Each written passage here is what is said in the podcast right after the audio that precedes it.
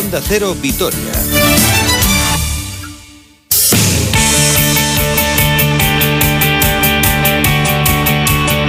Hola, ¿qué tal? Saludos y muy buenas tardes. Una hora 45 minutos 19 segundos de este viernes 30 de abril de 2021, víspera de un fin de semana que, como siempre, se presenta apasionante en el mundo del deporte y mirando sobre todo a la cita de mañana a las 2 en Ipurúa entre el Eibar y el Deportivo Alavés en un duelo vital por la permanencia. Partido importantísimo para el glorioso, auténtica final para los armeros que mañana tienen prácticamente la última oportunidad de tratar de reengancharse a los puestos de permanencia. Mañana un empate o una derrota prácticamente significaría ya el adiós de los de José Luis Mendilibar a la máxima categoría. Acaba de hablar Javi Calleja, acaba de finalizar su comparecencia hace apenas cuatro minutos. Les digo en titulares que mañana va a tener seis bajas, las ya conocidas de Javi López, Córdoba y Rodrigo Eli, además de Duarte, no se han recuperado Pelistri ni Burgui, así que un total de seis bajas y por ello van a ir convocados dos chicos del juvenil, Hugo Pérez y Robert Valrivera. Así que oportunidad para los chavales y además van a vivir lo que es un partido de máxima tensión, insisto, entre dos equipos que se juegan mañana auténticamente la vida, teniendo en cuenta que la clasificación ahora mismo está con el Alavés con 31 puntos, Valladolid y Elche con 30, los eh, ilicitanos ahora en puestos de descenso, Huesca 27 y Eibar 23. Sin más dilación, vamos a escuchar las dos eh, primeras respuestas de Javi Calleja en esa previa que, insisto, acaba de finalizar hace apenas cinco minutos. Sí, no hemos hecho absolutamente nada.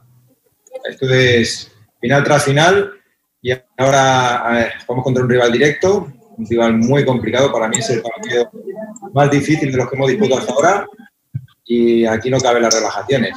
Tenemos que con la misma gana, la misma motivación y para eso necesitamos toda la plantilla. De, de varios jugadores, entre ellos pues la, última baja es Burgi, porque por una fuerte contusión no, va a poder, vamos a poder contar con él. Y bueno, van a venir eh, dos jugadores del, juvenil convocados. Entonces, bueno, tenemos que tirar de todo, necesitamos a todos y que todos estén mentalizados para lo que vamos a encontrar el partido de mañana. Roberto estoy Onda Cero, adelante, por favor, Robert. Hola Javi, muy buenas. Eh, el partido para vosotros es muy importante, pero para ellos es una final. De hecho, es que no les sirve ni el empate, ¿no? A la hora de plantear el partido, tanto en el inicio como al final del partido, si, si la cosa va 0-0 o va a empate, ¿te condiciona en algo la, su situación? Hola Robert. No porque pensamos, que siempre lo digo, en nosotros, y lo que no nos puede eh, a nosotros es la ansiedad. Tenemos que ser inteligentes. Para nosotros también son tres partidos, o sea, tres partidos, tres puntos importantísimos eh, no vamos a especular, no vamos a, salir a ver si eh, se equivocan ellos. No, vamos a intentar proponer eh, desde el principio nosotros, imponer en nuestro juego, el, no tener que depender de aciertos errores del rival y después, pues sabiendo que, es un partido en el que el Eibar pues, prácticamente su última bala, la dificultad va a ser grandísima. Eh, conozco muy bien a, a Mendilibar, conozco muy bien el ADN de, de, Leibar y no van a dar un balón por perdido, van a luchar hasta el final y mientras matemáticamente se puedan salvar, van a, van a darlo todo, estoy convencido. Eh, Mendilibar no deja que, que, ninguno de sus jugadores se relaje y seguro que van a competir hasta, hasta el último día. Una de las eh, grandes cosas que ha hecho Javi Calleja es el papel relevante que está teniendo los jugadores de banquillo, incluso alguno que estaba totalmente desahuciado en el equipo, como es el caso de John Guidetti, que el otro día marcó el gol frente al Valencia, el que ponía el 0-1 en el marcador, aunque desgraciadamente después Gallá puso las tablas al final. El compañero Juan de la Vega de TV le ha preguntado precisamente por la figura del delantero sueco y Calleja se ha deshecho en elogios hacia el nórdico. Eh, si hablamos de, de, John, yo solo tengo buenas palabras hacia él y no solo por el partido del otro día y el gol. Es que desde el primer día eh, a mí, bueno, me ha demostrado ser un grandísimo profesional, estar muy involucrado, implicado en, en el objetivo del equipo. Eh, desde que yo estoy aquí le he visto entrenar con muchísimas ganas y después reúne unas cualidades que para mi idea de fútbol, para como entiendo yo el fútbol, eh, creo que nos beneficia muchísimo, nos ayuda y se adapta muy bien a lo, que, a lo que yo pido. Es un jugador que interpreta muy bien el juego, que sabe asociarse, que después tiene muy, buena, muy buen disparo, que eh, de tres cuartos hacia adelante tiene eh, muy buena toma de decisiones y que nos viene muy bien por todo, por la calidad que tiene y por el compromiso y la actitud que está teniendo cada día. Yo creo que es de los que juego o no juegue siempre suma, siempre está sumando, siempre ayuda, eh, el ambiente que genera es muy positivo y al final pues eh, los entrenadores deseamos tener jugadores de, esa calidad humana también. Es importantísimo para un equipo como nosotros que el vestuario sea el que, está demostrando ser, que el ambiente eh, sea extraordinario como, como, lo viene siendo y que cada jugador que, que, está en la plantilla ayude a sus compañeros a, ser mejores. Y John Guidetti para eso es eh, un jugador extraordinario. Roberto Arrillaga, cadena copia, adelante, por favor. ¿Qué tal? Eh, muy buenas, Javier. Me, gustaría que me enumeraras eh, por qué te parece el partido más difícil de, los que han disputado hasta el momento este contra el Eibar.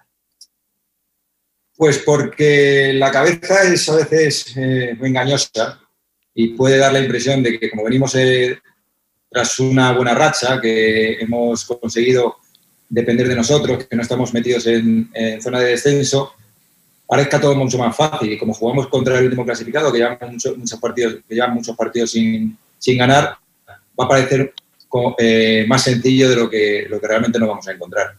Por eso para mí es el partido más difícil, porque eh, si confundimos y no jugamos con la misma intensidad que lo venimos haciendo hasta ahora, eh, no somos solidarios, estamos metidos desde el principio, cuando nos queramos dar cuenta a lo mejor es tarde. Tenemos que, que salir con la actitud de, todos estos días y después, sin ningún tipo de complejo, cuando eres de tú a tú, pero con máximo respeto a pesar de, estar ahí abajo, porque se lo han ganado durante muchos años, lleva muchos años en primera división. Es un gran club que viene haciendo las cosas muy bien desde hace tiempo, con una gran estructura, y este año no está teniendo, pues a lo mejor la, eh, regularidad de, otros años, está sufriendo más que otras temporadas, pero el, el club es el mismo, el entrenador es el mismo y los jugadores, eh, para mí, pues eh, son grandes jugadores que nos van a, poner muchísimas dificultades. Las impresiones de Javi Calleja, pues la cita mañana en Ipurúa, partido que por supuesto seguiremos aquí en el Radio Estadio de Onda Cero. La cosa está que arde por abajo, imagínense por arriba y más si cabe después de la derrota ayer 1-2 del Barcelona ante el Granada. Pierden los de Cuman la oportunidad de ponerse líderes y es el Atlético de Madrid el que ahora depende de sí mismo en estas últimas cinco jornadas. Ojito, que los cuatro primeros están en tres puntos, Atlético, Real Madrid, Barcelona y Sevilla, y el Alavés cierra la liga en el Sánchez Pizjuán frente a Sevilla en una última jornada donde el Valladolid recibirá al Atlético de Madrid y donde el Eibar recibirá al Barcelona. Curiosamente, de los eh, cuatro equipos eh, que juegan eh, de la parte de arriba y de los cinco equipos que están metidos en la lucha por la permanencia, solo hay otro enfrentamiento directo de aquí a final de temporada más allá de esos tres de la última jornada y es el que va a disputar este fin de semana el Elche frente al Atlético de Madrid. Así que ninguno de los de abajo se va a medir a ninguno de los cuatro de arriba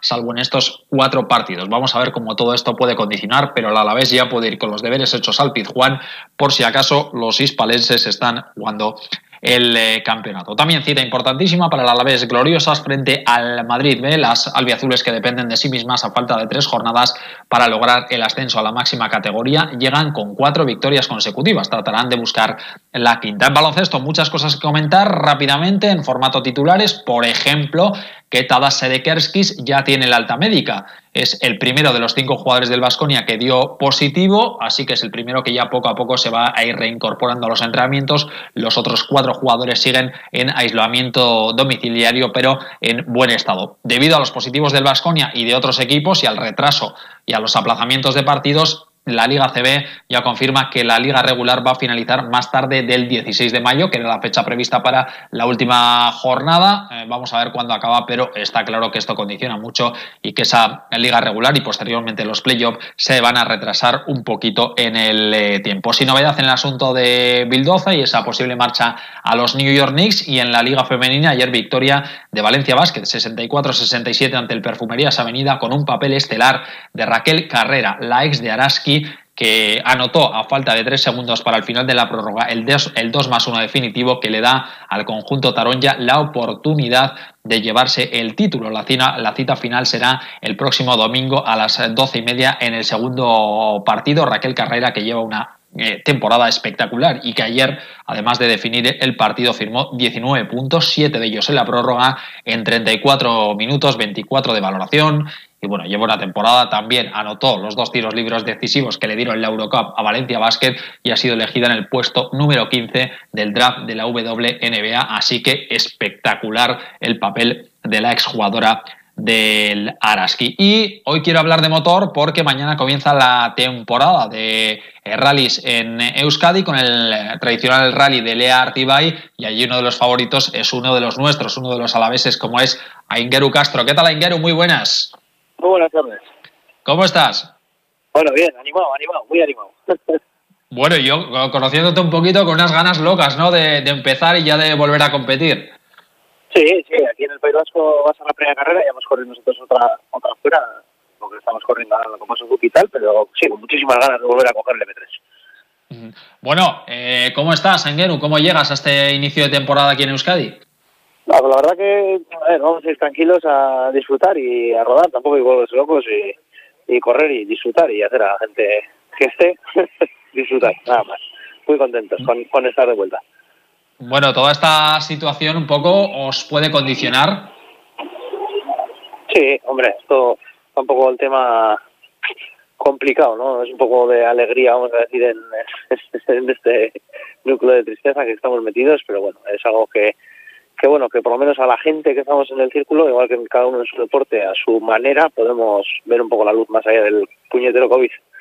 Uh -huh. Eh, bueno, veo la lista de inscritos, sois 62 inscritos, ¿no? O sea que dentro de la situación y todos los problemas que estáis teniendo, eh, es una lista de participantes muy alta, ¿no? Sí, sí, está, vamos, eh, están prácticamente todos además los, los favoritos al campeonato y, y un montón de, de, gente con ganas. Estamos todo el mundo con ganas de, de que empiece ya el lío. Bueno, tú ya has ganado allí, así que por ahí serás uno de los rivales a, a seguir, ¿no? Sí, todo el mundo nos pone como uno de los favoritos y bueno, la verdad que es normal, ¿no? O sea, es normal ese, el ritmo que llevamos. Ya hemos corrido este año una carrera bastante importante en Córdoba y bueno, que venimos con ritmo y yo creo que la gente nos va a tener mucho en cuenta.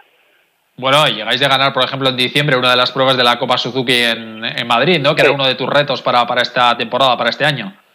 Sí, es el reto nuestro este año, es la Copa Suzuki, intentar ganar la Copa Suzuki y bueno, en Madrid ganamos ya la, la, última carrera del año pasado, este año ya hemos corrido una en Córdoba que hicimos séptimos y marcando un par de buenos tiempos, eh, entre ellos un primero y es nuestro objetivo, eh, conseguir esa tan disputada Copa que es muy muy diferente a lo que estamos aquí acostumbrados a correr.